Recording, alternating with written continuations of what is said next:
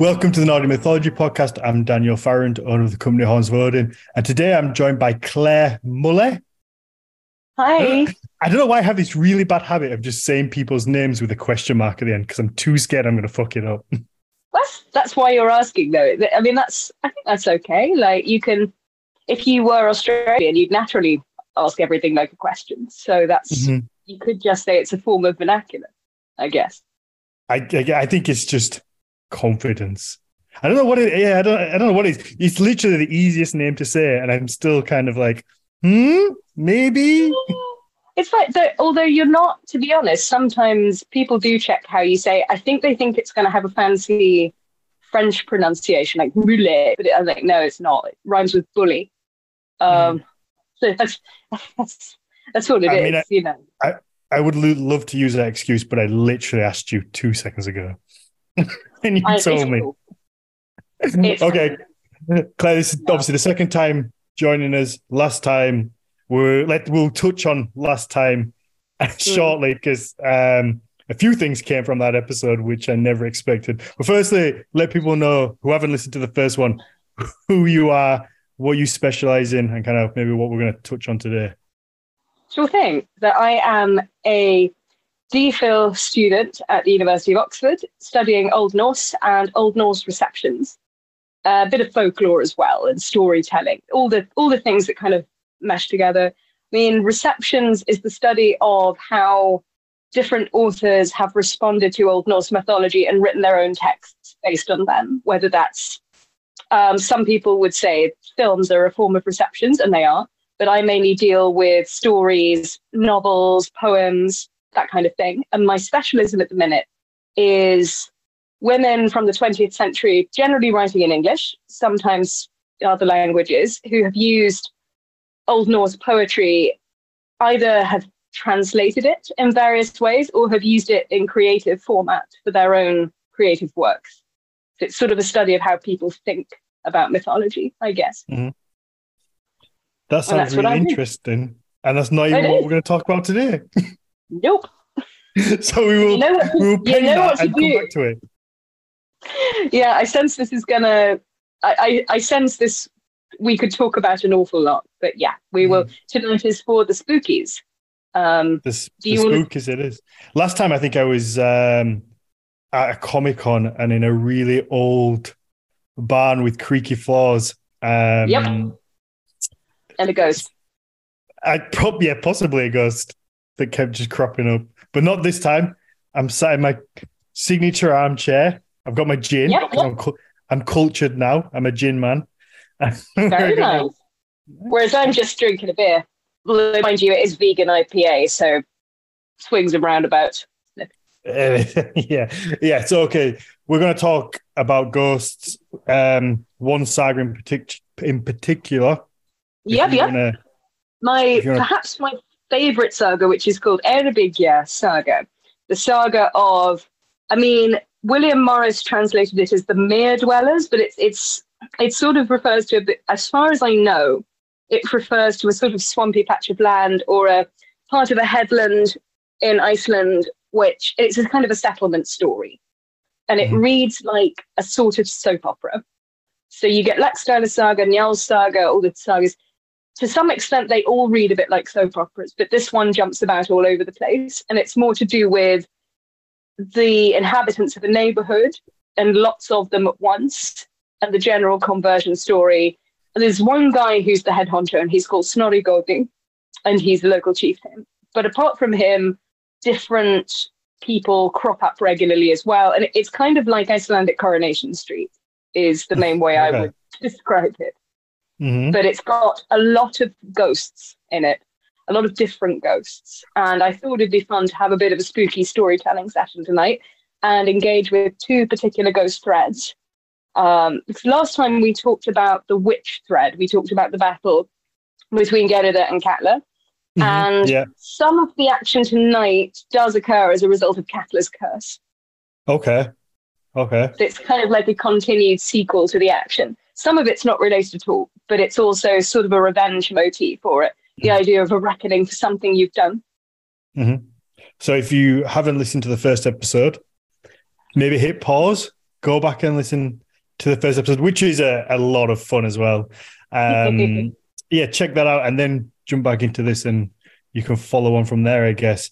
And I, mm-hmm. I mean, I say, am I right in remembering? I remember too well because this has become a theme for me that there was a pig ghost sat on some ash. You know there was because there's one behind you. Would I, you like to talk about the fan art which occurred from last session? I I mean, sure, why not? So why not? There, there, there was a pig sat on some ash. There was a ghost. Somehow that turned into me dressed as a pig sat on some ash which Sophie, our lovely artist, did a nice little sketch of me, set, framed it, sent it me. Loved it. Perfect. Mm-hmm. Then Caden decided to make a meme of me as a pig on some ash. and this thing doesn't seem, it doesn't seem to be stopping. So- no, please don't stop, viewers. That, that, that when I am in the library doing whatever boring ass thing I have to do of a day or replying to my emails. Memes are what keep me alive. So yeah. the more Piggy Dan memes I get, the more I'll be mm-hmm. happy.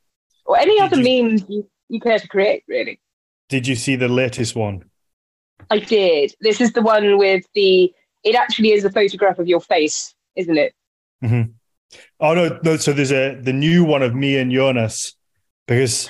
Oh me, yes, I did. Me and Jonas, we in in two episodes ago we had a I know, nice. I think it was no three episodes ago now. We had a nice little bromance. We had a good good chat. Um, you mean just last episode? Pardon? You always have a bromance. We do, yes. yeah, that's true. Um, so that's a kid, and again, nicely made a meme of Lady and the Tramp with my face, Jonas's face, looking lovingly at each other with the signature spaghetti. Uh, Slurping goat intestines, yes. Yeah, yeah, that was that was a visual, shall Creativity we say. Creativity at its finest. Yeah, it was beautiful. I, I really enjoyed that one. The, the thing is with ghost stories, you just get so many good memes. I mean, strictly speaking, that wasn't a ghost story. That was just a magic story, but still, you get a lot of troll stuff and shape changing and all the amazing things that uh, Otter turned into. Mm-hmm. So, I'm, I mean, there's definitely still some room for Dan, Distaff Dan Dan turned into a distaff. Dan turned into a goat. Um, okay. Doesn't just have to be a pig and an ash heap. I see the theme here. What yeah. what ghost can, what ghost can we turn down into? Yeah, or what weird object can we turn down into? Sophie, shall I load up Photoshop now? Maybe yes. Probably. okay, if you if you do want to enjoy, that's gonna streamline me into my housekeeping that I wanted to say. Um, so if you do want to check out the memes, head over to our Facebook group. Uh, we've got a Facebook page and we've got a Facebook group where our little community posts all sorts of strange things from the episodes. It's a lot of fun. I absolutely love that group. Um, and you also get all the updates in there as well. And the other thing I want to say is that we've completely revamped our Patreon. So over the last month, I've spent a lot of time looking at making it more affordable and also making sure that we can deliver on the rewards you know every month because obviously over the last year it's no secret that behind the scenes it's been chaotic and we haven't been able to keep up with hitting those rewards we've had a bunch of patrons that have stuck by us and you know kept the subscriptions going even though they weren't really getting the things that they deserved and the things they were paying for so we've restructured it and it's going to be much easier, simpler, but also hopefully beneficial for the people who do sign up. So the lowest tier now is just three pound a month. It's literally 10p a day, and you're going to get a bonus episode every single week. So what we're going to do is going to have the guests stay behind. So today it's going to be you, Claire, and we're going to do a Q&A session with the patrons. You can either submit your question live or after or before the show, you can put them on Patreon or on our Discord server. You're also going to get all the episodes ad free, early access to all the episodes. You're going to have to watch live, uh, have the live chat. Again, you're going to have access to the Discord server and early access to some merch, which we're working on. And I came up with one of the designs today, and I'm so happy with it. I cannot wait to release the next lot of merch. We've got some really cool stuff going on there. Um, and then the second tier is six pound a month. And what this gets you is the story time episodes with Jonas Lorentzen So we've agreed to do two of these a month. So I don't know if you've ever seen the Storytime episodes, Claire, but they are a lot of fun. No, I still I still need to tune into those. I mean, I love any story time, especially when people do voices. Okay, you're gonna love these then. I mean, it's to be honest, it's what I used to do as a job. So it's I I kind of miss story time in a way. Okay, and that's that's something I would like to see. Well, you may have to make a special appearance if that's what you used to do as a job. Can I? Oh, goody. Yeah, yes. I, I would enjoy. I'd enjoy mucking about with you guys and doing silly voices. That'd be really yeah. cool. So yeah, Jonas is the the narrator in the sagas. Basically, we pick a saga and we go through it. It may take a couple of weeks to get all the way through it, so he's split up into different episodes. And he mm-hmm. just, you know, Jonas, he just does a whole range of. He's a natural performer. He does a whole range of different voices, different characters. It's a lot of fun. We have a good laugh. Um, and also, if you sign up, you get all the ones we've done before and all the back catalog. And then the highest tier is ten pound, and you're going to get twenty percent off any Nordic mythology Nordic mythology podcast merch we do, and also you're going to get twenty percent off any Horns of Odin or anything off the Horns of Odin website. So that's kind of the highest tier, but you're going to be able to get it back through discounts. So yeah, I just wanted to shout those out because, like I say, we spend a lot of time on it, and it keeps the keeps the show going. It means that again, we can get Jonas to commit, we can get Ron working behind the scenes, Alyssa doing social media, Matt doing the artwork. There's a whole little team at the podcast now, and they all need paying. So sign up if you can. uh, so yeah, let's jump into ghost stories. Yeah, ghost stories. So we have two ghost stories for your delectation tonight, and I'm just gonna, if I do any reading, I'm gonna read in English. Is that because I do not know where my old Norse copy of the saga has gone, and I'm too tired to read out and then translate. Okay. So that's just the way we'll go. So, listeners from last episode may remember, but I'll do a little recap. Do you remember the words of Katla when she died? So, she was stoned to death um, in disgrace because it was found out that she had not only troll ridden a man, but she'd deceived a lot of men She'd aided her son in cutting off someone's hand. She'd generally been a very disruptive influence. Mm-hmm. And someone said when her son died, he died at the gallows quite quickly, you know, and she died by stoning and said, We think you have an evil mother. And she gives the clap back of, Well, you know, if I have anything to do with it, I think you have an evil father, and I think it's going to get worse, essentially one of the men called Arnkel, who's quite a nice law abiding citizen, has a father called Thorolf, and his nickname is Thorolf Lamefoot. Uh, he's got a obviously a bad foot, does what it says on the tin, and he's like he's like the worst neighbor possible.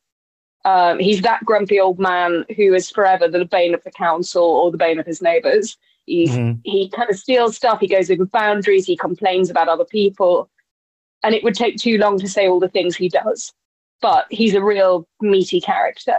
So the long and short of it is that he gets more and more bad tempered and double crossing. Eventually, he gets double crossed in some land by Snorri Gothi, who's quite smart. Um, not the most sympathetic character, actually, but, but pretty clever. People tend to go to him for solving problems. And um, Thorolf essentially dies of disappointment in a way, or you get the sense that his disappointment and his disillusionment over the way he's been done kind of it gives him a, a knock to his pride and okay. this makes him more vulnerable to he, he's already quite elderly by this time and this just sort of makes him give up the ghost or rather mm. everything but so okay. this is the i'll tell you i'll tell you how he dies so it says father and son parted Arnkel's just told him essentially to f off. I'm not going to help you anymore. You you, oh. you you've done yourself in. Mm-hmm. And Thorolf Lamefoot went home and felt exceedingly dejected about the turn matters had taken and about being thwarted in everything. I'd mm-hmm. like to say he has done he has stirred a lot of shit.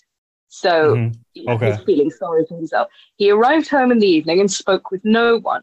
He sat down in the high seat and did not eat anything all evening. This is somewhat a reflection of Eötul's saga, as some people, if they've read it, might recognize. This is the pining away. He remained sitting there after all the others had gone to bed, and in the morning when they got up, Thorolf was still sitting there and was dead. Then the mistress of the house sent a man to Arnkel to inform him of the passing of Thorolf. Okay. When they came there, Arn- Arnkel learned for certain that his father was dead, sitting in the seat of honor. But all the people in the house were terrified because they all thought there was something uncanny about his death. So Okay. if someone dies standing or sitting up, that's trouble. Um, that's Oh, the really? sign that, oh, yeah, that's a sign that you're going to have an unquiet rest and perhaps come back. So they try to do everything in their power here. Um, Uh, okay. If you if you get stabbed with a sword while standing, does that count, or is it? it's never actually i can't think of an example of that. And perhaps more experienced saga readers who or people who specialize in others will tell me otherwise. I think it's this is nothing to do with death by combat. This is to do with how someone passes away. And i think it's also mixed up in the idea of bad feeling. So there seems to be a formula whereby if someone dies with some disappointment on their hands or some feeling of anger I mean, I think in many cultures that's a sign that something's going to go wrong. Yeah, Um, it's it, it- well, it's a sense of like things being unfinished, unsettled. It's Yeah, just not it- peaceful, is it? that's the idea. I think it's more, you know, I'm still, I'd like to add the caveat whatever I say, I'm still researching this. Um, I'm not a professor of 30 years, I'm still a baby. So sometimes there are gaps in my knowledge, but as far as I know, based on my own experience of the reading, I think it is a sense of the unfinished passing that is important here and Mhm. a sense of his troublesomeness in life. Mhm. So the two of them combine together pretty well, and he's just sort of sat there and pined away, which isn't is a bit weird. Like it, you'd expect someone either to die violently because they're taking some kind of action, or to go to bed and die, or die of sickness. But he just sort of randomly dies, essentially having refused one meal. This doesn't linger for a week, so it, Yeah. it is weird when you think about it. It's it's very sudden. I mean, Yeah. there there's no illness, there's no Mm-mm. damage, no harm. It's just he just it's almost like he just decides to give up um Mhm.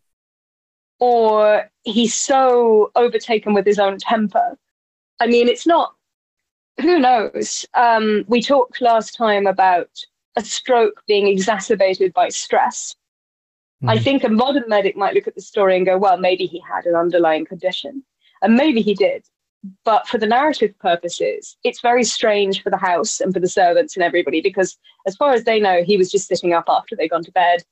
And then they come down in the morning, he's still there. And there's no apparent reason Mhm.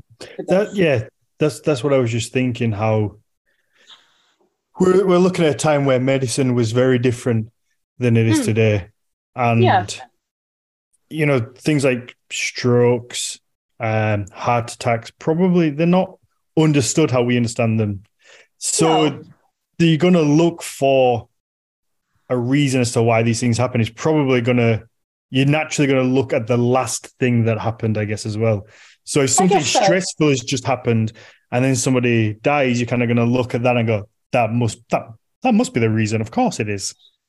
Yeah, and and it might not be wrong. It's just not the full explanation. So while we don't have, you could say easily, oh, he died because he had stress.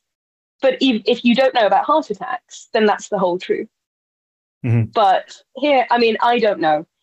I think the idea, is, I mean, bear in mind also we're dealing with narrative patterning here. So this isn't entirely true and isn't entirely fiction. This is something that somebody has laid out to make a point. And part of the Okay. story here, this is a constant thread in the story in the sense that Snorri Gothi and certain people are meant to inherit this land. And it's a book that seems to have been written, or a work rather, not a book. We don't really have, before the printing press, it's very risky to say book. Um, Okay. but it's, it's a work that's been written in the sense that it's it's trying to justify or bend a historical narrative so that their supremacy seems justified or seems to make sense. So it's it's Okay. sort of propaganda. It's it's not the fullest propaganda, but it, it kind of is. Like it's Mhm. so Thorolf is a classic case of a plot device to ensure that the right people come out on top or are seen to come out on top. And this is a, a problem that has to be overcome. And it's also a sign of, I mean, this this halfway through this saga, you get Christianity made law in Iceland, and that's around a thousand AD um, due to a parliamentary decision. And so what you've got is this sort of hinterland of a land that is officially Christian, but it's still shaking off the trappings of more superstitious beliefs, or Mhm. according to a Christian, more superstitious beliefs. It, it's um, it's a blended narrative, and so hence all, the ghosts are very interesting for that reason. And as we said before, there's a sense of um, the past being put in its place. So by paying tribute and telling is a good story, you then have a natural ending to the story, and the idea is it's separated off very nicely from the present, or what for the scribe was the present. Mhm. So I think that's Thorolf for you. Um, so let me tell you how they buried him. Um, Yeah. So Arnkel went into the kitchen, and from there along the dais behind Thorolf, behind his father, where his corpse is, he warned everyone not to approach him from the front until the last service to the dead had been performed.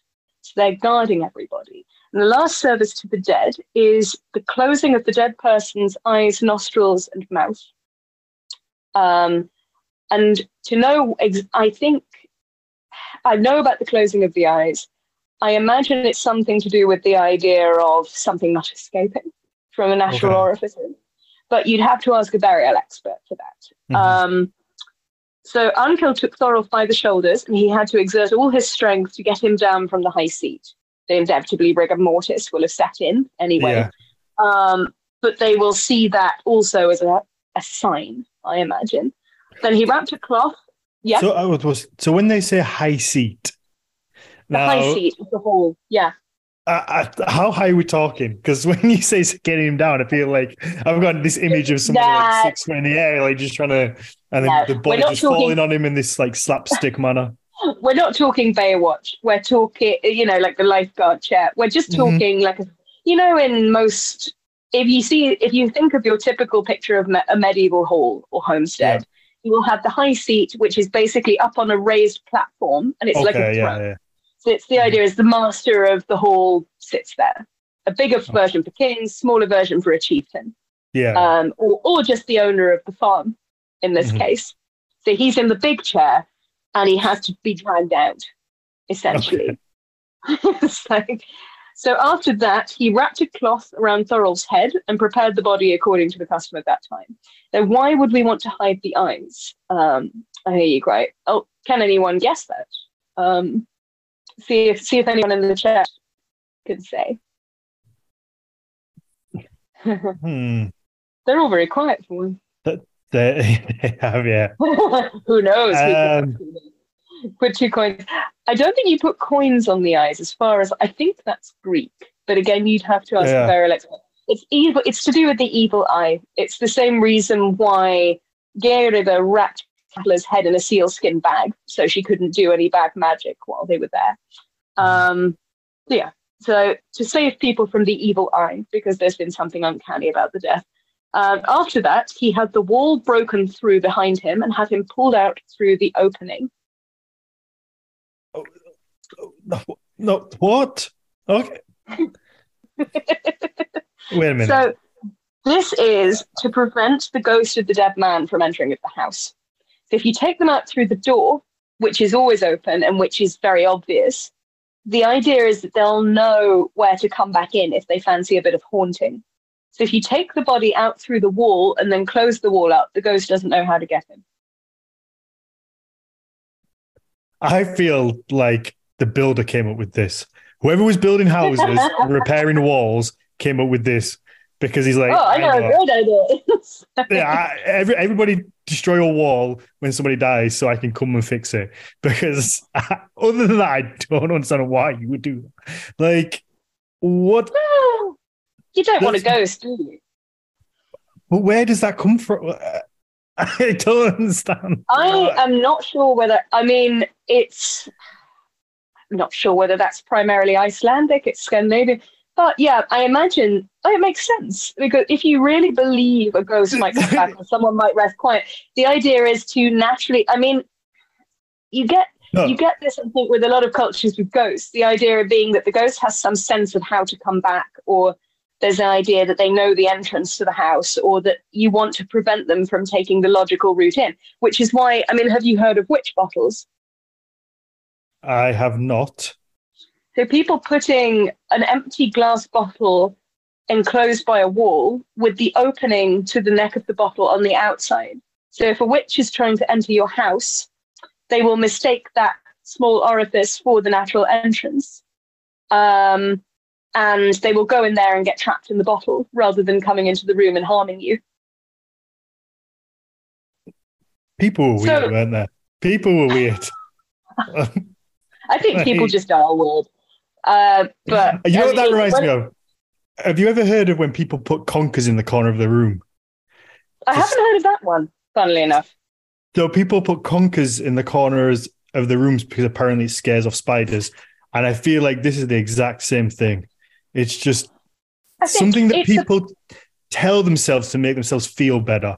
They're like, I'm scared of a witch, so I'm going to put this bottle outside. And of course, the witch is going to think the mouth of the bottle is the house. So she's going to go in there instead of coming inside. I mean, yeah, as there's a there was a comment on the chat here which which was really quite pertinent. So Sophie says, yes, witches have an IQ of two. And if you pay attention to clerical documents, yeah, they do have an IQ of two. Like for, for all the easy remedies to witches, you think they were kind of stupid. Um, Mhm. but yeah, I think it's. I think you might have a point there. I think there's a certain placebo effect, which is that people decide to do something just on the off chance. Um, It's the same with this. I think in Italy, and I think it's Italy and certain Mediterranean countries, they cover up a mirror after a person dies, Mhm. and that's something to do with. And the and that's something to do with. I don't entirely know. Someone may comment on the chat in this, but it's to do with the veil between the words worlds being quite thin to prevent anything coming through the mirror, or there's some kind of idea of a parallel world there, which people don't want to interfere.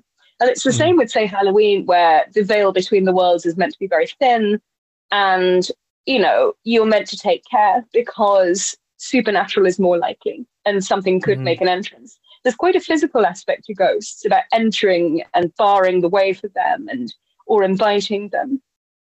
Um, The coins over the eyes of a past person in Greek tradition, in re- in response to Elizabeth, is where are, are a payment for the ferryman to ferry you across the river Styx. Mhm. For all I know, there's some similar tradition. in- I don't think that's a Scandinavian tradition, but again, that's one to look up. My my specialism really is ghost stories. When it comes to the actual ritualistic side of burying or the artifacts, I'm far less experienced. I just know what people talk about sometimes. Um, yeah, it's Sophie says, I've seen people wipe their hand across a mirror to close the barrier. Yeah, there is a yeah, so there is an idea of entrances and exits and entrances to the other world, ghosts knowing exit, and there's a lot. There's stories also fairy stories too about things coming down chimneys. I think openings are very important Mhm. in that sense. Yeah, Um, of course. Um, Yeah, but okay, so let's get back to back to the story. this. so this, this, they've done all the right thing. you say the right things, but I'm never going to say that knocking a wall down to take somebody out. Just put a bag over their head, They don't knock make the whole banging wall down. They don't walk the whole the, the whole wall down. They just make a little hole and pass the corpse through and then close it up again. And if you've got a plaster wall made of horse dung and straw and thing, or, or if it's just a few loose bricks, that's not so hard. Uh, you you were like- the- you've never been a builder, have you? Because it's not easy to just knock a hole. I'm more practical than you think. But yeah, it's, you know, if you have a couple of people to help you, I mean, you consider really how, okay, your average person isn't necessarily tiny, but they're not, they're not much compared. If they're lying on their back, it's essentially like building a corpse letterbox, Mhm. isn't it? And you're just posting them through. it's not, it's not the worst thing. Uh, I I big because obviously we're talking about wooden houses, and No, big- we're not. are we not? We're not talking of wooden houses. No, I mean, maybe here and there, but I, th- I think that you're as likely to get um, a stone cottage as anything else. Actually, maybe people should comment on this one, but it's not to be guaranteed that the wall is made of wood. I would imagine it would have to be a little bit hard. I, I imagine, I imagine them built out of lots of blocks, a bit like a dry stone wall. That's even worse. That's even harder to put back right. But okay, let let's move what on. the story They've- says. They've I didn't done write this it. No, absolutely not. They've done this crazy thing. They've made a Sensible. human letterbox. They've made a corpse letterbox. They've posted this nasty man out of it. Yeah, they posted Dad through the wall. Dad's a Okay. bugger, and now he's gone. And his death was weird. So, all right, well, we don't want him coming back, so let's let's get him out. Um, so then the oxen were harnessed to a sled. Thorolf was laid in it, and they brought him up to Thorsardale, Thorsardale, and it was not without a struggle before they reached the place where he was to be buried. So a hard journey. It's never stated whether it's just a hard journey or there's some natural hesitation on the part of the oxen, but it's left to stand there. You know, Mhm. There's- again, build up. Sagas are par excellence the masters of build up, and every detail counts. They buried Thorolf securely and heaped stones over him. And after that, Arnkel rode home to Krum and took possession of all the property there which his father had owned. And he stayed there for three days, and nothing of particular moment happened during this time. And then he went home. And that's the end of the story. Okay. But wait, not. no, it isn't. Where's the ghost? the next chapter discusses the fairly spectacular haunting. And I, I think it's too good to paraphrase, so I'm just going to read it to you. Okay. Here we go. After the death of Thorolf Lamefoot, it seemed to many that there was something uncanny out of doors as soon as the sun got low. Add to this that as the summer wore on, people became aware that Thorolf was not lying quietly. So they could never be out of doors in peace after the sun set. So again, classic. Mhm. Um, Yeah. Besides that, the oxen which had drawn Thorolf became troll ridden. You see, it wasn't just a natural Mhm. slowness of journey. He was his spirit was affecting them. All the cattle which came near the grave of Thorolf went mad and bellowed until they died. The shepherd at farm was often chased home by Thorolf. So he's clearly been- up and about.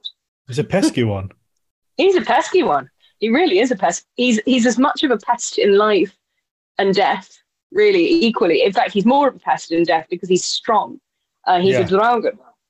Uh, it happened one evening during the autumn at farm that neither the shepherd nor the sheep came home. In the morning, a search was made, and the shepherd was found dead a short distance from the grave. He was black and blue all over, and every bone in him was broken. Okay. Yep. So again, classic detail of someone who may become undead. Um, this happened with Grettis Saga and the troll character of. Um, oh, goodness me, I, I've forgotten his name. He's the equivalent of Grendel, and many people say it's the same sort of figure intertextually. Okay. Uh, Glaumer, that's his name. He's got big, glowing eyes, and he was officially a slave and a shepherd before he became a revenant troll. But Mhm. when he dies, he dies in a fight with another ghost, and that's what makes him into a ghost.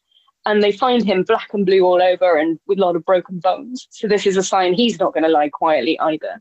So that he was buried near Thorolf's grave mound. But of all the sheep which had been in that valley, some were found dead, and the rest ran up into the mountains and were never found again. And if birds settled on the grave of Thorolf, they fell down dead. Major toxic, toxic spirit going on. Mhm. Absolutely. Uh, they need some sage burnt over this spot. It is Mhm. I mean, that's not what they're going to do, obviously, because this is a bit of a, a bit more of a Christian narrative. Mhm. So matter, things became so bad that no man dared graze his livestock up in the valley. Often during the night, the people at the farm heard loud noises outside, and they also often heard how the house was being ridden. And do you remember about that from last time? Um, The idea Yeah. that a troll will sit on a roof and make a big clattery noise. Yeah. And when winter came, Thorolf often appeared inside the house at the farm, and he bothered the mistress of the house most of all. So it doesn't say exactly what he did, but clearly there's an element of some kind of sexism or sexual violence, I think. Um, yeah. Many, many a person took harm from this. So they're not just scared. Um, if his spirit gets to them, they start sickening or they start having a bad physical effect. Um, the mistress herself went almost mad. Uh, it ended with the mistress of the house dying from these apparitions. So Okay. That's, so that's how bad it got. It's yeah. causing real, real harm. Yeah, this is not just a bit of walking up and down going woo. This is a bit of a lot of violence. Mm-hmm. Um, after particularly, that, people, yeah. particularly because you know cattle, livestock, they weren't cheap things. You know, they were very no. valuable to the people. So the loss no. of all the, yeah. the the cattle, the animals, it's it's a huge sort of strike on the on the farm. Yeah, it's huge. If you're in any country which is has very extreme weather conditions and most of your livelihood is farming, then anything that gets to your animals is bad news. And it's why so much of Icelandic folklore focuses on cream and butter, milk. Um, and one of the fights they had was over straw. Thorolf was straw from somebody. And obviously, mm. that's um, that's animal food and bedding. Yeah. So it's a problem. Um, and even th- small things like land disputes are huge because ultimately that land is what your sheep graze on, or mm-hmm. there's chance that your sheep might be mistaken for someone else's if they stray off the land. And there's mm-hmm. a couple of territorial disputes take place in Saga as well over somebody's sheep eating somebody else's grass. And on the surface, it's kind of funny because you it's kind of like those neighborhood disputes you have was, you know, you hear between adults as kids, like some of the your tree's touching my fence and uh, it's but it's it's way more serious than that in this context. Mm-hmm. Um, well, so you say that, but yeah. but people. Oh, I see. But you say that, but people still get ridiculously annoyed over things as trivial as, like you say, somebody's tree being too high or leaning over into somebody's garden. Like those, those often turn into physical conflicts that people just let it they bother do. them so much and and they just become toxic I mean, sometimes I think it's from lack of occupation. Like, there's definitely some, not everybody. Sometimes there's a general hazard, or someone's worried that the tree's going to blow down, and then you mm-hmm. do need to take care of it. But I mean, I'll never forget when my mom got her new fence done years and years ago. I mean, our neighborhood's relatively big, and I remember someone from up the road on a hill complaining. He'd never spoken to us in his life, but the next thing we knew, we had a note through our letterbox saying the fence was spoiling his view, and this this view was of other houses. Yeah. So either he'd been perving on somebody a few doors down with his binoculars, May, or oh, well, he was could just, be that. May, but he was just really, he was really pissy about it, and I just remember thinking, get a life. Even at you know twelve years old, I was like, mm-hmm. "The hell are you on about?" Like, you've got a view over the rest. There's a lovely field out the back, and you can see that fine. Like, what's wrong with you?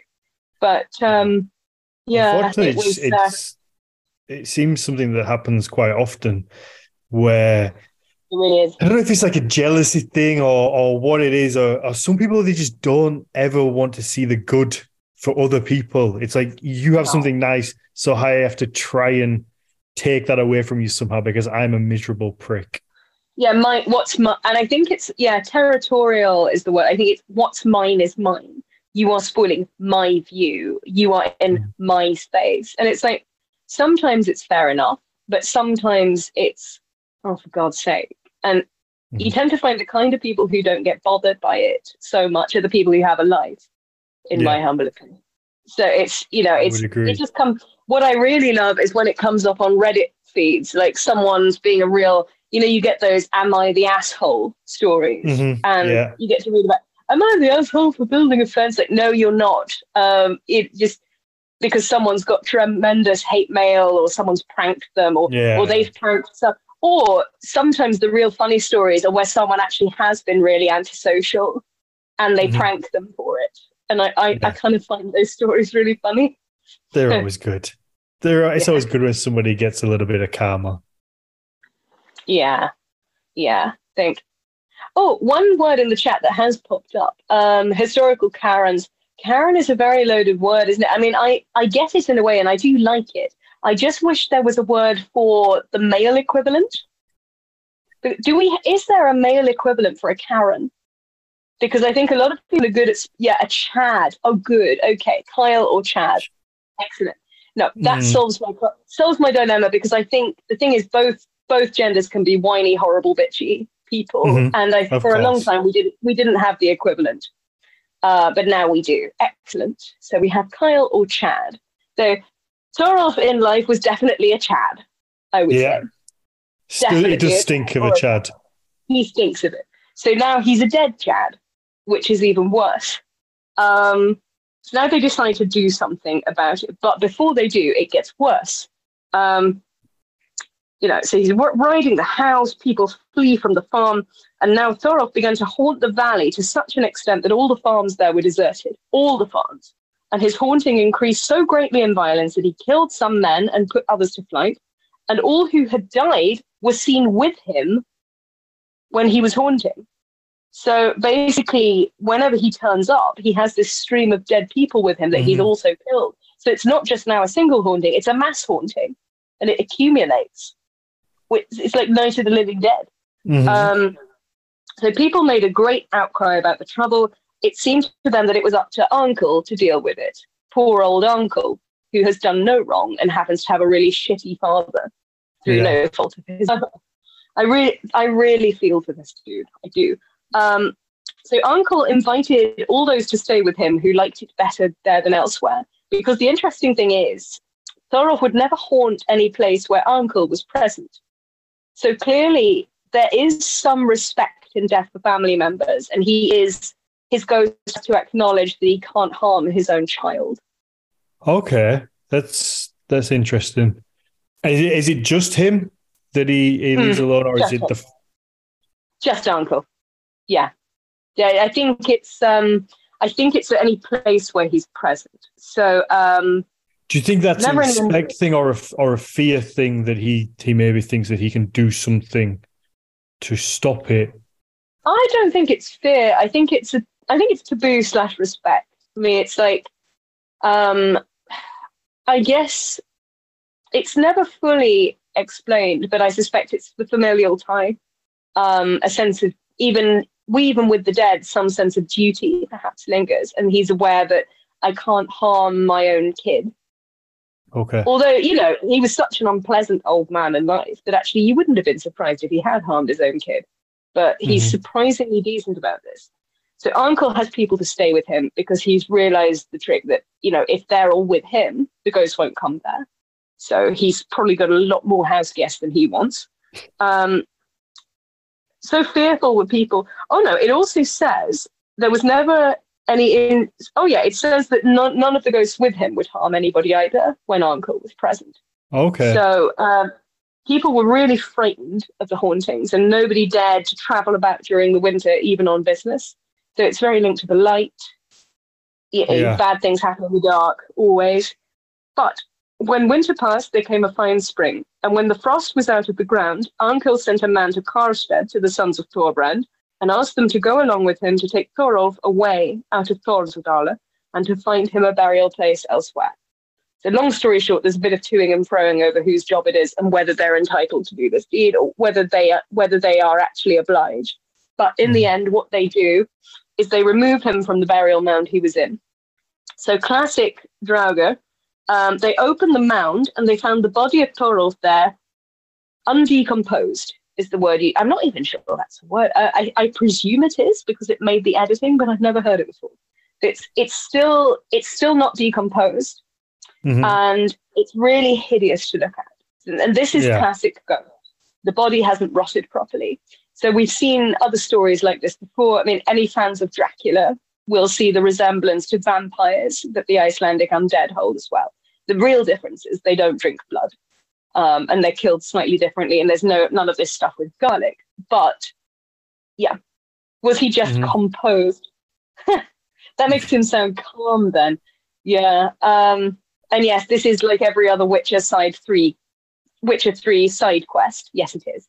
Um, I, I fully concur.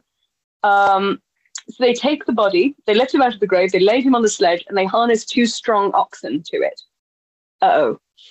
Um, Yeah, That didn't poor work very well last time. No. I really feel sorry for the oxen in this story. I really do. Uh, it's cruelty to cows. And Mhm. so they dragged him up Ulfsfell Ridge, and by then the oxen were spent. Others were hitched up, and they dragged him up on the ridge. And Arnkel intended to move him to the Valdishofti promontory and bury him there. So geography-wise, this won't mean much to most of you. It doesn't mean that much to me, but the idea is this is some distance away, and they feel they've got a bit further to go. Uh, but when they came to the edge of the hill, the oxen went mad. They broke away, ran off down the ridge, and headed out along the mountainside. Um, and they basically, by the time they caught them again, they were completely exhausted. So that's taken as a sign they shouldn't just go any further. They should just make good and bury him where they could while the going was good. Um, and he was so heavy by then that they were scarcely able to move him at all. Classic Draugr body. They often talk about the corpses swelling to massive proportions uh, Mhm. as you'll see later with another undead. Um, so they took him to a little headland nearby and buried him there. And that place um, has since been called Beigefortshofti, Lamefoot's Headland. And later, Arnkel had a wall built across the headland above the burial mound so high that nothing could get over it except a bird in flight. Traces of it can still be seen. And there, Thorolf lay quietly as long as Arnkel was alive. Okay. hmm So does he does he come back? Is there a part two? There is a part two. There is indeed a part two. Okay. So, what, what are your thoughts so The- far? Then? The skeptic in me is trying Yep. to look for real world explanations for things that happen. So you said about the house being troll ridden, and obviously Iceland is known for its extreme weather. So it could this be a case of it just been a horrible night, the wind's blowing, the snow's coming down, the hail, Very likely. particularly nasty. Yeah. So you you are of the ghost busting thinking. Yeah, I think um I think most people listening to this story would be fairly convinced that it was probably partly bad weather, bad feeling.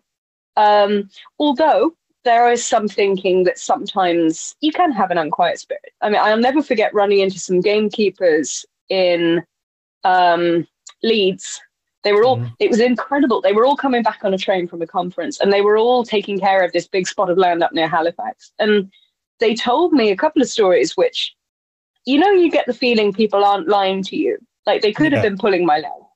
But they really, know, they clearly wanted to talk about it. One of them said that a friend of theirs had been in an old cottage up on the hills and um, he'd spotted a, a figure circling around a spot in the floor in his living room, something that was clearly a ghost or a, some kind of spirit. And it was just standing looking at this spot in the floor. And when they dug up the floor, they found an unmarked grave. Um, and once they buried that body in a churchyard, then the ghost didn't come back. Hmm. So yeah, there's a. I think we, there's a lot of wishful thinking, and people want to see ghosts and presences more. I think the older I get, suddenly the less cynical I get. I've heard a lot of very sensible people tell stories like this, and obviously not all of them have seen a figure, but some of them have. And you just think, well, there's certainly something to investigate. Eh, I'm I'm I'm sort of I think I'm an agnostic on the scale. I think a lot of people see things when they want to see things, but Mhm. people like people like my grandmother have had odd experiences, and friends of mine have talked about fairly sensible friends of theirs who've had experiences. And some people can see things. Other people speak of people who've apparently seen something in their presence and just assumed it was another person going about their business. Um, and then when they've spoken to somebody who was there later on, that other person says, "Oh, who were you talking to?" And it turns out they've been talking to what appears to be a ghost, and the other Mhm. person just couldn't see it. Um, I don't know. I mean, I imagine the chat will, people will have a lot to share about their own stories. Um, but I'd, I'd like to put that out there. I think sometimes it is trickery of the weather, sometimes it is atmospheric, and sometimes it's our own stresses. But I think sometimes there's occasional. T- I imagine with this story in particular, it's quite fantastical. Um, mm, but maybe yeah. there was a certain truth. Maybe there's a certain truth in that people thought that this very maddening, grumpy, hostile old person maybe did have a bit of a presence after he was dead, or things seemed to go wrong and they put it down to him, or there was a sort of That's, unquiet feeling about the house. That would be that would be my thinking. Uh, hmm. So here's an idea. Let's get into personal ghost stories after the show. Okay. We'll we'll do that in the Q and A after we can talk about like our yeah. personal feelings. I think that'd be a great idea. Share, people can share their ghost stories. I can tell you my thoughts on on ghosts, and and we can we can get all to that because I love ghosts. I love ghosts I programs. Love ghosts. I love all yes. this stuff. So we can really get into that after. Um, mm-hmm. When it comes to to this story in particular, I think you you're right in that when somebody's an asshole in life, and then they die. And then when bad things happen, it's easy to just go, that motherfucker is still doing it now. Like he's yeah. still fucking with us. Um, and particularly, you know, especially when it's things that we can explain today, but maybe they couldn't explain a thousand years ago. Yeah. They didn't have the science answer to it. I think so. I mean, just as we can have events colored by our moods, I mean, if you are head over heels in love or in very high spirits, a small accident can seem very funny. Um, if you've already had a terrible day or just want to cry, then the smallest thing can make you think the universe is against you. And I think it's something similar with ghosts. Um, I've no doubt that this, a lot of saga material is very possibly based on quite accurate detail. And even if some of it's made up for narrative purposes, then the main impression I get from this story is there was a person of ill repute living around that area, and he he had a very bad reputation mm-hmm. and would have left a bad smell. Um, yeah. And it would have been very easy to attach uneasy weather and a bad winter because all of this is happening around winter. And winter is a bugger of a time for seeing things or feeling depressed or not having enough to eat. And all that mm-hmm. can make you see more into things. And also, so, the, the, darkness yeah. is there. We all know ghosts only come out in night. They only come out we in do. the dark. So obviously, winter, the yeah. prolonged nights. It's yes, yeah, and you can see. Honestly, you can see anything in the dark if you put your mind mm. to it. Um, it doesn't mean nothing's there, but I think any any time that the fantasy gets more to be a fantasy and not a real thing. You say, you know, let's just assume there is some evidence of ghosts or spirits and people have experienced something real, but that means there are also times when it's not real. Um, yeah. I think in the sagas, there's a very good point in the chat here. Um, the ghosts in some literature definitely don't just stick to nighttime. And that's fair to say. You do get some modern ghost stories and accounts where the ghost doesn't just stick to nighttime. But I think it says a lot that in the sagas, particularly, a lot of supernatural events happen at night. And that's because mm-hmm. night's the time of imagining and deprivation of light. And you see more than you would see in the day, and it's easier to get tricked mm-hmm. and spooked. And if you've ever been in a wooden house overnight by yourself, which I have, um, the door doesn't lock properly, or there's wind in the chimney, or you can hear every creak of the wood outside. Yeah. Um, if a fox sniffs at your doorstep, or if even if there's a small shudder of wind, it sounds like something dying. And it's on the one hand, it's incredibly thrilling, but on the other hand, it's not a good thing to do if you're mm-hmm. already in a bit of a vulnerable state of mind. So yeah. I'm not surprised that this is happening at all. Absolutely. Um, okay, so why did taking him out through the wall not work? I don't think I forgot about that. They took him out of the wall. Why did it not work? I don't know. Maybe he was too malevolent a spirit. I mean, bear in mind he hasn't. Um, you know, they did that as a precaution, mm-hmm. and precautions don't always work. Uh, okay, they ruined. I just a really bad ana- a really bad analogy came into my head just then, and I'm not going to say it. Uh,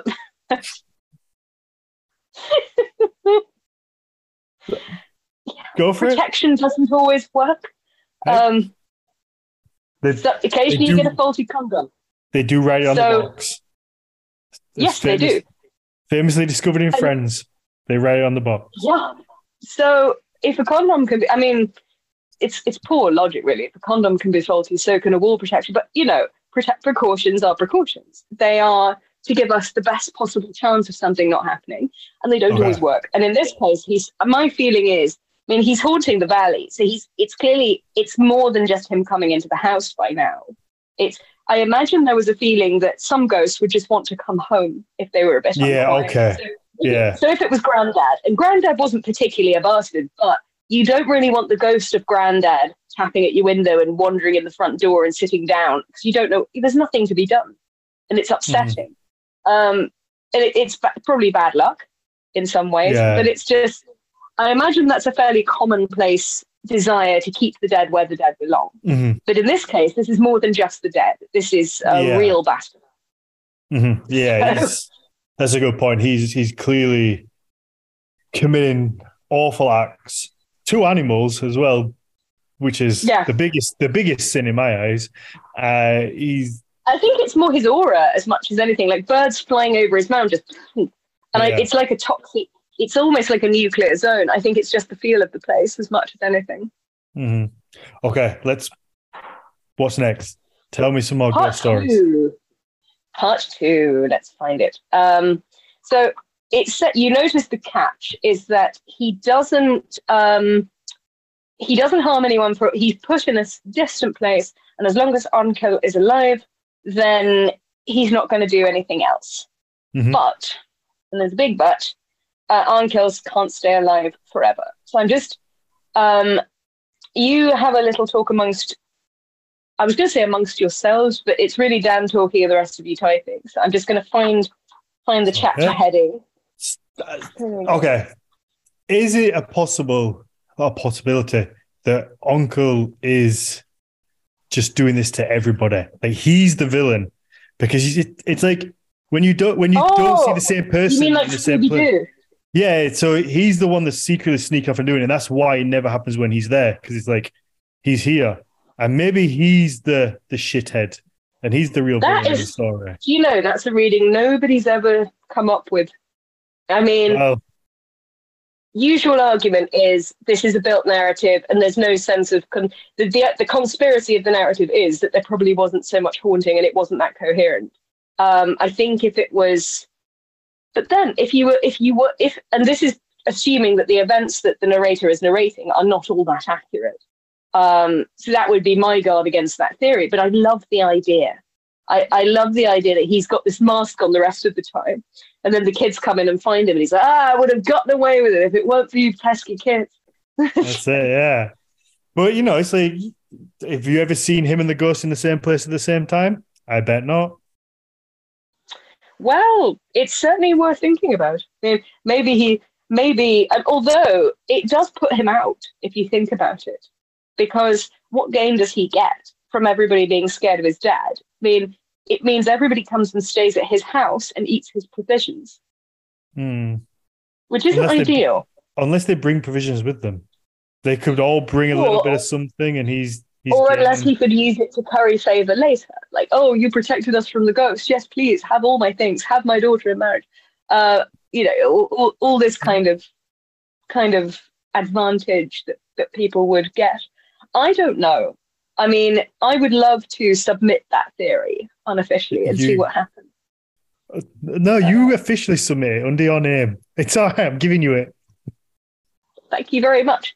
I think um, I might leave it to you. I'm not sure I agree with it, but I like, I, I don't know, I just something tickles me about him sort of creeping out of the house and going, Mhm, and then watching people run away and going back in and say, it's fine, it never comes when I'm around, and then mhm. just reaping the benefits.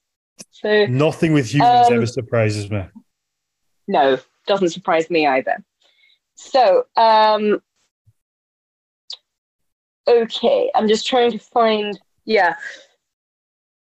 Volstead was soon left deserted. This is a farmstead because Thorolf had begun to haunt the place again as soon as Arnkel was dead. This is chapter 63 of the saga. This is way, way in the future. It comes back. Okay. Um, it's not even immediate. It, it's it, it's. I told you it was like Coronation Street. Things just pop up out of nowhere because they've Mhm. happened about fifty episodes ago. Yeah. Um, So the farmer at Ulfarsfell went to Karstead to complain to Thorod about his trouble. Um, he declared people thought Lamefoot would not stop until the entire fjord district was deserted by both humans and livestock unless steps were taken against him. Um, so on the following morning, so this is Thorod, the farmer in the district, had his horses brought. He summoned both his manservants as well as people from the neighboring farms, and they rode onto the headland and towards the mound of Thorolf. And they broke open his burial mound and found him in it, and his body was still undecayed and most Okay. troll-like in appearance. He's still Mhm. not gone. Um, That is, that is such a common thing with with ghosts. I, I mean, I can't say I've never dug up somebody who's haunting, so I can't say whether it's a real thing. But you see it very often in popular culture, in TV shows, movies.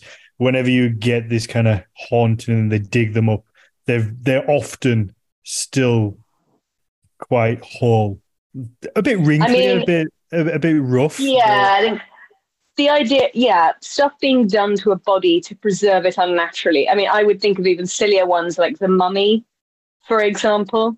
Um, Mhm. That's that's a hell of a movie, and I, I love it. But it's all in the preservation of how his body is that keeps him, and he's still oh. juicy when they lift up the lid. Yeah, Yeah. that, that that just reminded me. I I heard today, and when this might not be true, but I did hear it. So I'm going to put it out there. The apparently e- Egyptian uh, scholars are asking people not to use the word mummy anymore, and they want to use the word mummified Oh, mummified person because mummy Right. is derogatory towards the person who is being mummified. right, yeah. So I see, I can see that. All right, in that case, a mummified body. Um, So the, whole, the film's going to change the title.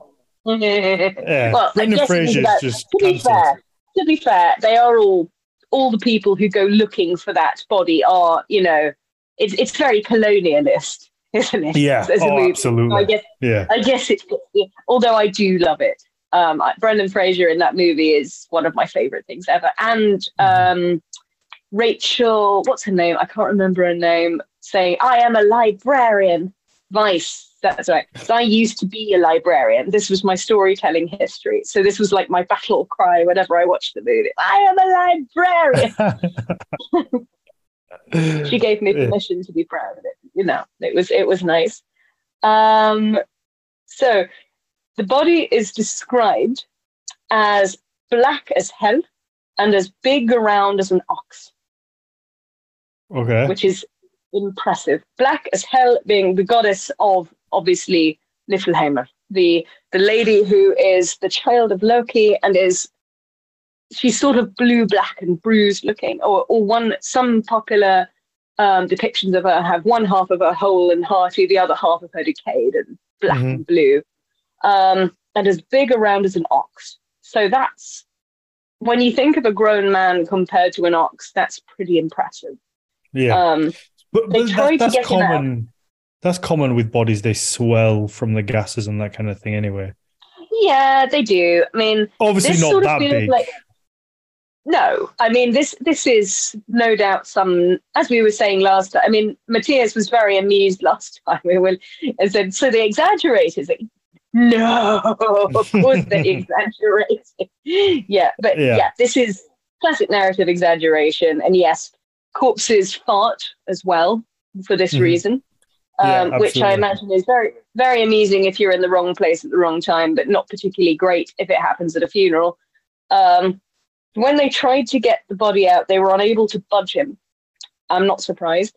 Um, Mhm. Thorod had them shove a piece of wood underneath him, and by that I, means I wondered where that wood up. was going. Then, I, for a second, I was like, "Where the fuck am I putting that?" I mean, you're right to wonder. I mean, you know, the whole chopping off a dragon's head and putting it between his ass cheeks is Mhm. common practice. So, but yeah, this that's that's really got to be right after you kill it. We've reached, we've gone beyond the point where putting his head there will, you know, Mhm. solve anything. We need to take more drastic measures. Um, so they they they, prize him off a bit like an oyster out of a shell with this piece of wood, which is not a nice image. And then they trundled him down to the beach. Um, they piled up a large heap of wood, rolled him onto it, and set it on fire. They let the wood and Thorolf burn to cold ashes, but it was a long time before the fire took hold of the body. And there was a strong wind blowing, and the ashes were scattered far and wide after the fire had begun to burn. But they raked as much of the ashes as they could out into the water, and after finishing this task, they rode home. Why do that with the ashes? It just feels like a comical scene where they're just. I feel like it's. It's, all it's yeah, it's almost a comedy of where I guess you can imagine when as as macabre as it is, like when somebody if somebody kills somebody for the first time and they try and get rid of the body and they have no yeah, idea like, what they have no idea what to do. And I imagine as as, yeah. as macabre as it is, it would be a comical moment where they're like trying to put it up and then there's. I a mean, bunch of blood. It's not going right, and there's a mess everywhere. And they're trying to clean it up, and it's spreading. This, and it feels like that kind of scene. They're trying to burn it. The ashes is, are going everywhere. Yeah, I mean, this is classic comedy, black comedy stuff. Like it's mm-hmm. um so you know what we do in the shadows, where Sophie, an episode of this to be being the murderer. Yeah, he'd totally be trying to shove the body in a bin and not fitting the legs in. But it's it's kind yeah. of dark humor, and it's uh, it's where one of the vampires keeps hitting the big, I think it's the carotid artery by mistake, and so instead of getting a nice you know, just being able to drink the blood, it sort of goes like a geyser, mm-hmm. and and he chokes himself on it, and it gets all over the furniture, and he's kind yeah. of a dandy vampire, so he does he doesn't want blood all over his nice couch, and it, it's kind of funny, but of course mm-hmm. it's awful, but it's so funny. Yeah. Um, and yeah, what somebody in the chat said that was to do with burning fat and damp, and yeah, that's a fairly normal explanation. A, fair, a half decayed corpse or one that's a bit old and soggy plus a fire. I mean, humans, this is what's so dreadful about any humans that are burned alive. Like it, it takes a long time for a human body to really catch fire, and it's not merciful yeah. at all. It's you'd be there waiting and screaming before the fire even reached the vital bits of you, and it, mm-hmm. it's ugh, it's horrible. Um, but yeah, luckily this one's I, only undead. I think that you suffocate before, because I think when the fire's so close to you, that it's just sucking up all the oxygen that you suffocate before. Yeah. I mean, it's not nice, you but hope. I think you suffocate. No, I think you, you suffocate a lot quicker than than like. I think depending on it depends on the day. If it was a wet day, hopefully you would. Um, and some people in old martyrologies and some people would pay to have a gunpowder necklace put around their necks, um, and then that would blow your head off and save you the pain. Wow. Yeah. What? Oh yeah. That's that's insane. Oh yeah, it, it's it's insane, but it's quite smart. Um, and I, it wasn't strictly allowed, but I, but you know, this was a sneak method of preserving a little bit of your not dignity. That's too strong a word, but maybe ensuring your suffering doesn't go on too much. Mm-hmm. Mm-hmm. I guess so, it's it's almost taking back a little bit of control in the chaos. Hmm. I think it is. It's like anybody who, if they knew they were going to die in a horrible, messy way, would perhaps, you know, if they had the means and they knew there was no going out, they would perhaps choose the easiest. And I can see that. Yeah. And it's why in The Handmaid's Tale, I mean, this is obviously this is a very sensitive subject for everybody involved.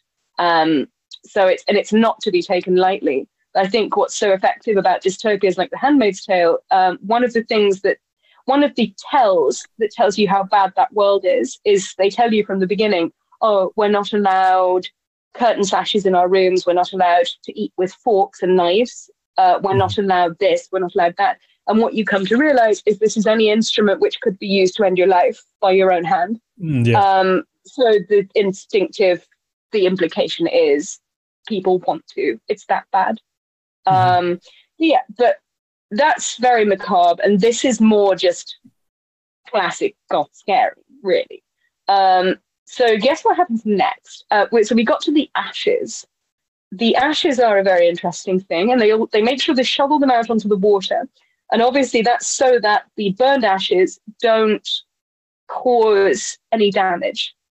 It's it's often emphasized that if they burn a body of a an undead, they want to do it in a place where it's not going to affect any crops or livestock because even that could have an adverse effect on what comes after it.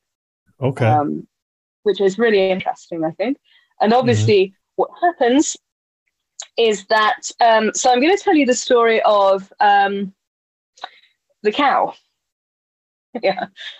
The farmer returned to Karstead late in the evening. The women then were busy milking And when he rode up to the milking shed, a cow shied away from him and fell and broke her leg. Uh, they took hold of her, but she was too thin to make it worthwhile to slaughter her. Obviously, cow with a broken Oh. leg. Well, she's, you know, she's the, the first. I know it's it's mean on the poor cow, but the idea is that animal's likely that animal's likely to sicken. So if she's nice and fat, the sensible thing to do would be to kill her now, because she was going to probably go that way anyway. Yeah. Uh, but she's too skinny. So sensibly, they decide to get their money's worth and allow her a chance to fatten up and, and, and heal her leg. So they get the leg bandaged, but the cow then went dry, obviously all build up. And when the Mhm. leg was healed, she was led up to Ulfarsfell for fattening, and there the pasture was as good as on an island.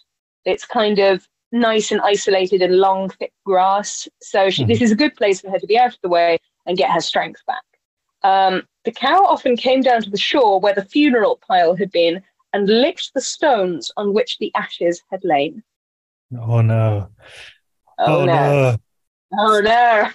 Oh, And it was said it was said that one time when men from the islands came rowing up the head of the fjord with a boatload of dried fish, they saw the cow up on the hillside together with a dapple grey bull. No one knew there was such a bull in the neighborhood. This is two separate things in a way. Um, just for for anyone who doesn't know, dapple grey or grey sort of speckly animals in Icelandic, that's a classic sign of the uncanny. So you've got the same thing with horses as well. And if you've got that color animal, you know it's likely to be supernatural or paranormal, if, like Ármann Jakobsson, you prefer that term. So in the autumn, Thorod intended to slaughter the cow. But when the men went out to look for her, she was nowhere to be found. Surprise, surprise.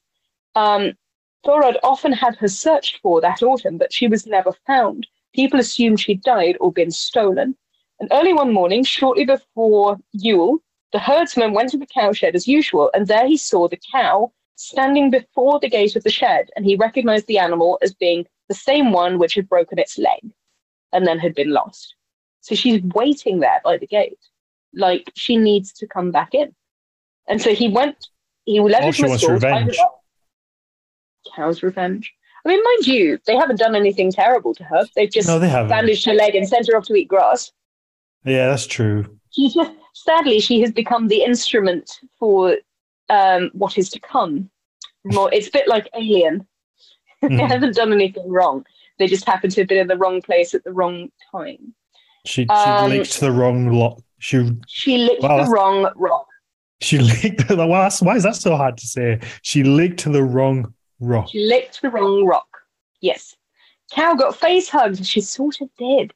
Um, so they led her to a stall and um, they looked at the cow and they felt her with their hands.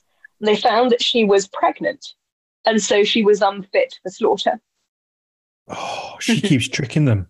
She keeps getting away with this. Yeah, she gets away with this. So, um, so they they'd already the story says they'd already killed enough cows as needed for the winter stores anyway. So, in the following spring, just before the beginning of summer, the cow had a calf. It was a little heifer, and after a while, she had another calf. Um, so it doesn't say whether she's turned out to pasture in this meantime or she has the same partner, but either way, she has two offspring. And this was a bull calf.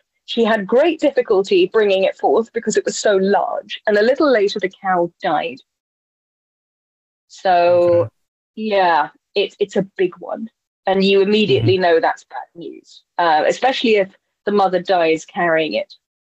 Um, so, this large calf was carried into the main room. It was dapple grey in colour. And the story says it was news. but it was a good looking animal. It was well worth having. So obviously they don't for us it's bad news. According to them, oh wow, we just got a really big bull calf. That'll be a good stud. Mhm. Um, we can use that. Um, now both calves were in the room. Oh, so oh, so it does say. So it's a brother and a sister. Um, Okay. Both calves are in the room. The firstborn one having already been brought in, presumably to protect them from the cold and just get them dried off. And because their mothers died, um, Mhm. An old woman was sitting in the room. She was Thorod's foster mother, and she'd become blind in old age. Now, in her younger days, she had been considered second sighted, but now she'd grown old. What she'd said was regarded as senile chatter. Okay. Uh, that's typical.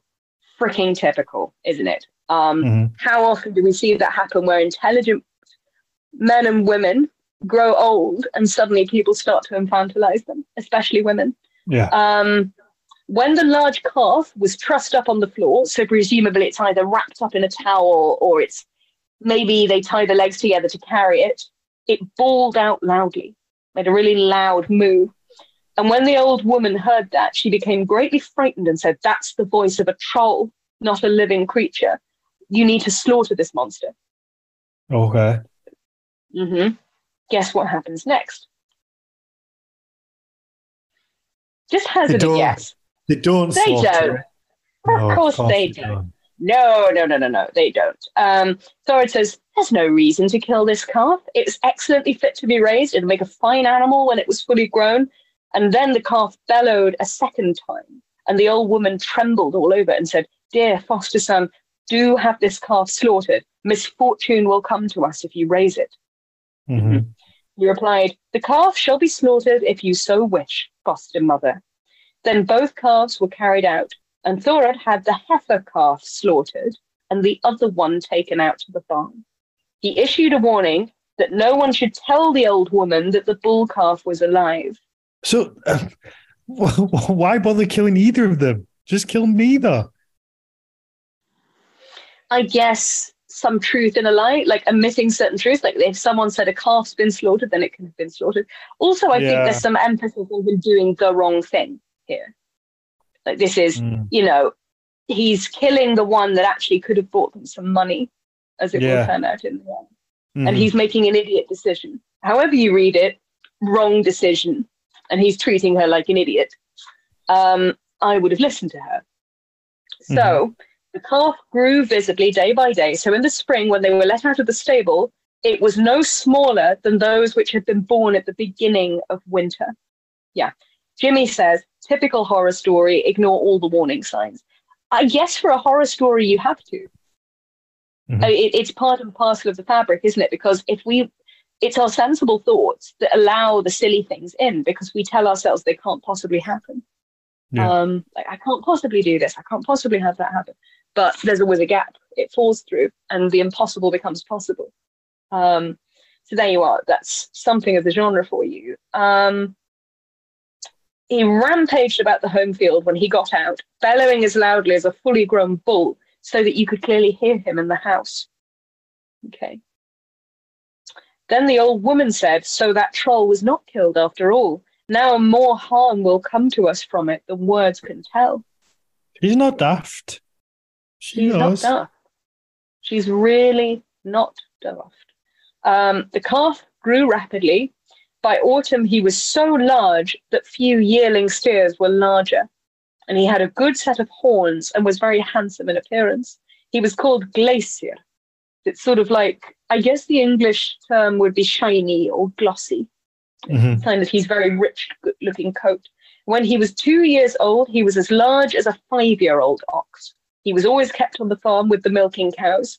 And whenever Thorod came to the milking pen, Glæsir went up to him and sniffed at him and licked his clothing, and Thorod patted him. He's making a bit of a pet of it. Yeah. Okay. So, having trouble turning my page.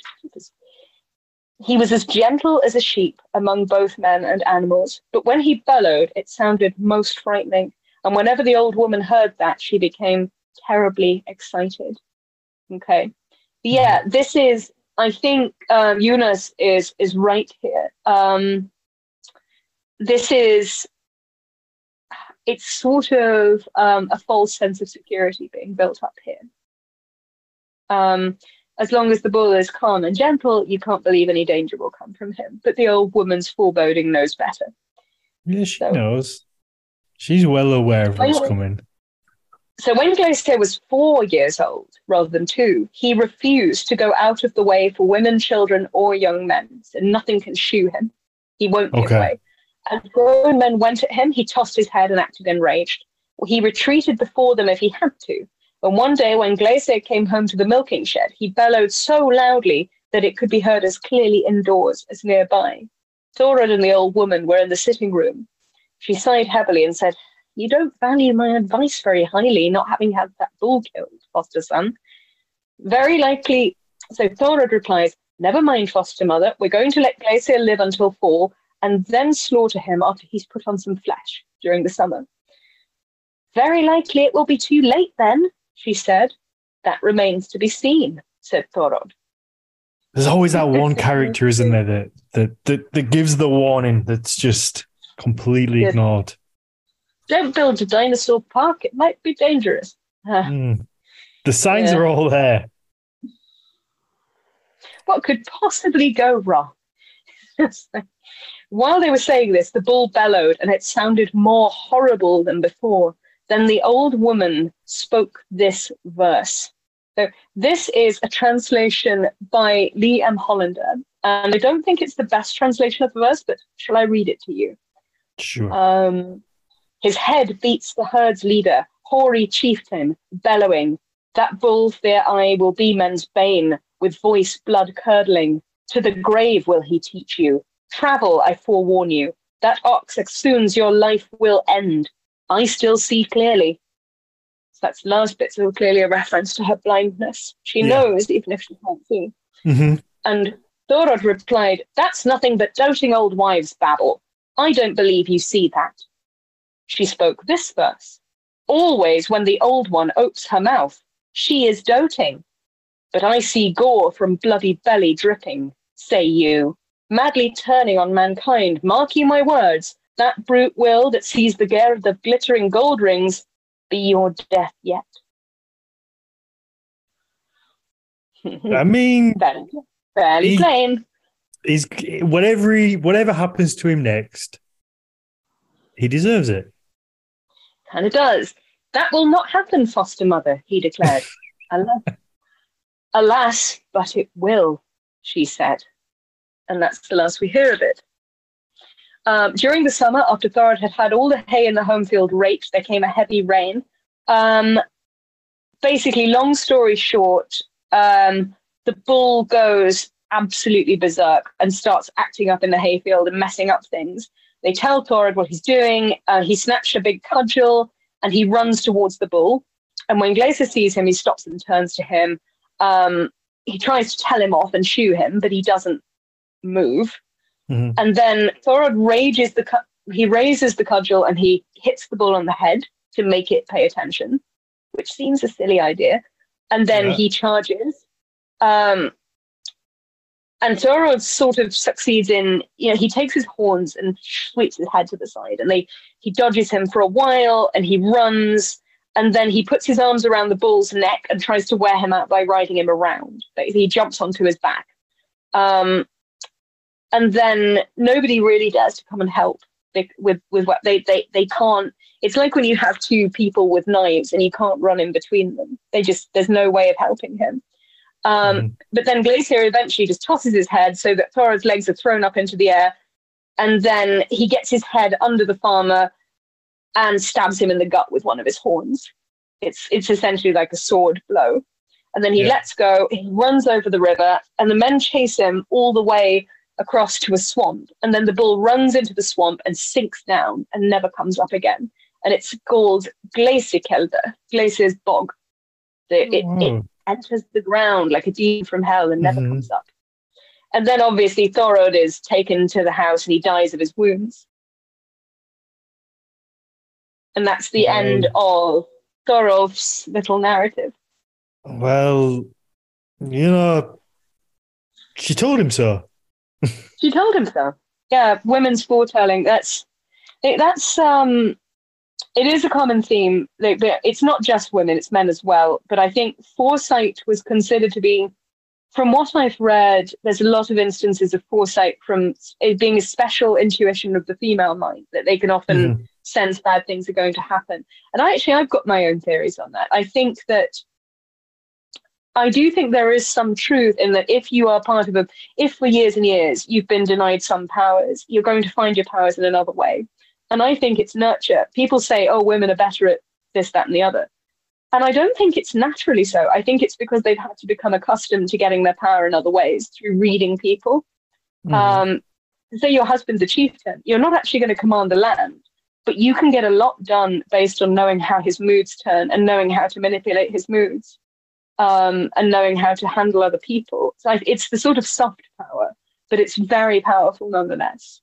Um, And I mm-hmm. think to some extent, foresight and sensitivity to events comes into. You could say it's foretelling the future.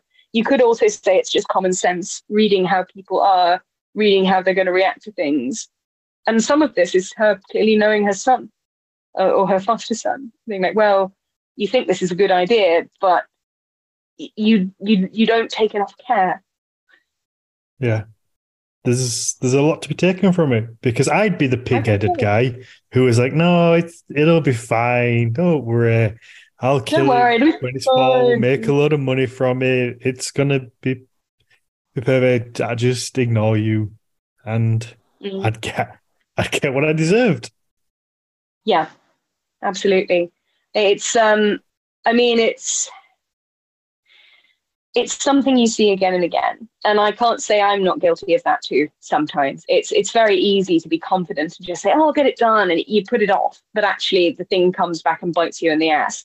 Or in the case of Thorod, it comes and bites you in the abdomen quite deep mm-hmm. and you die um yeah. so do you want to shall we jump into ghost story number two? Or should we have a short two minute break for people to just get themselves another drink or what, should what we, do you want to do? I, I, think we should probably maybe save ghost story number two for next time. We've been have I, we gone on I, for a while? It's like an hour and a half.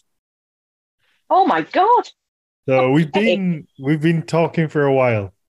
Um, okay. So I think In we save case, it. Yeah. We save it for next time so we can do the Q and A for like half an hour, 40 minutes after we can all talk about our own ghost stories. People can ask you some questions if they want, but I think we'll probably end up focusing just on on our own little sure ghost tales. Well, more ghost stories is always good, and the next one also involves a ghost animal, so I think it would be an interesting one to talk about.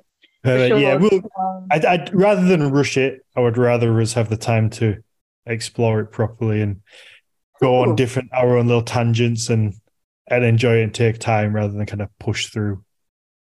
Yeah. Okay. Let's do that. So, um, yeah, that's the story of Thorolf Lamefoot and the Bull. And mm-hmm. if you want to read Eyrbyggja Saga, you can. I think Penguin have copies of it now, so you can you can always um, swat up the next time. But if you want to leave mm-hmm. it a surprise, maybe save the read because I think the next the next one is a corker, and I'm actually kind of I'm always pissed off that I didn't mention that one first because I would have really liked to tell you about that. Mm-hmm. Um, no. There we go. Oh, no. Thanks, Kim B. She's a couple of people having to leave now. Oh, some Okay. Um, yeah.